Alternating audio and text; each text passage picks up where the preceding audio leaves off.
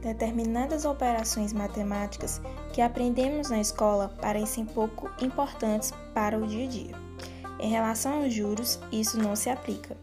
O fato é que os juros fazem parte de nossa rotina e, mesmo quando desconhecemos o seu funcionamento, acabamos sendo impactados por eles. Os juros aparecem sempre que há operações de crédito. Quando falamos em educação financeira, esse tema é fundamental. Eles estão presentes em cada compra feita a prazo, nas operações presentes nos boletos que recebemos em casa e em diversas outras situações. Enfim, é algo inevitável na vida de qualquer pessoa.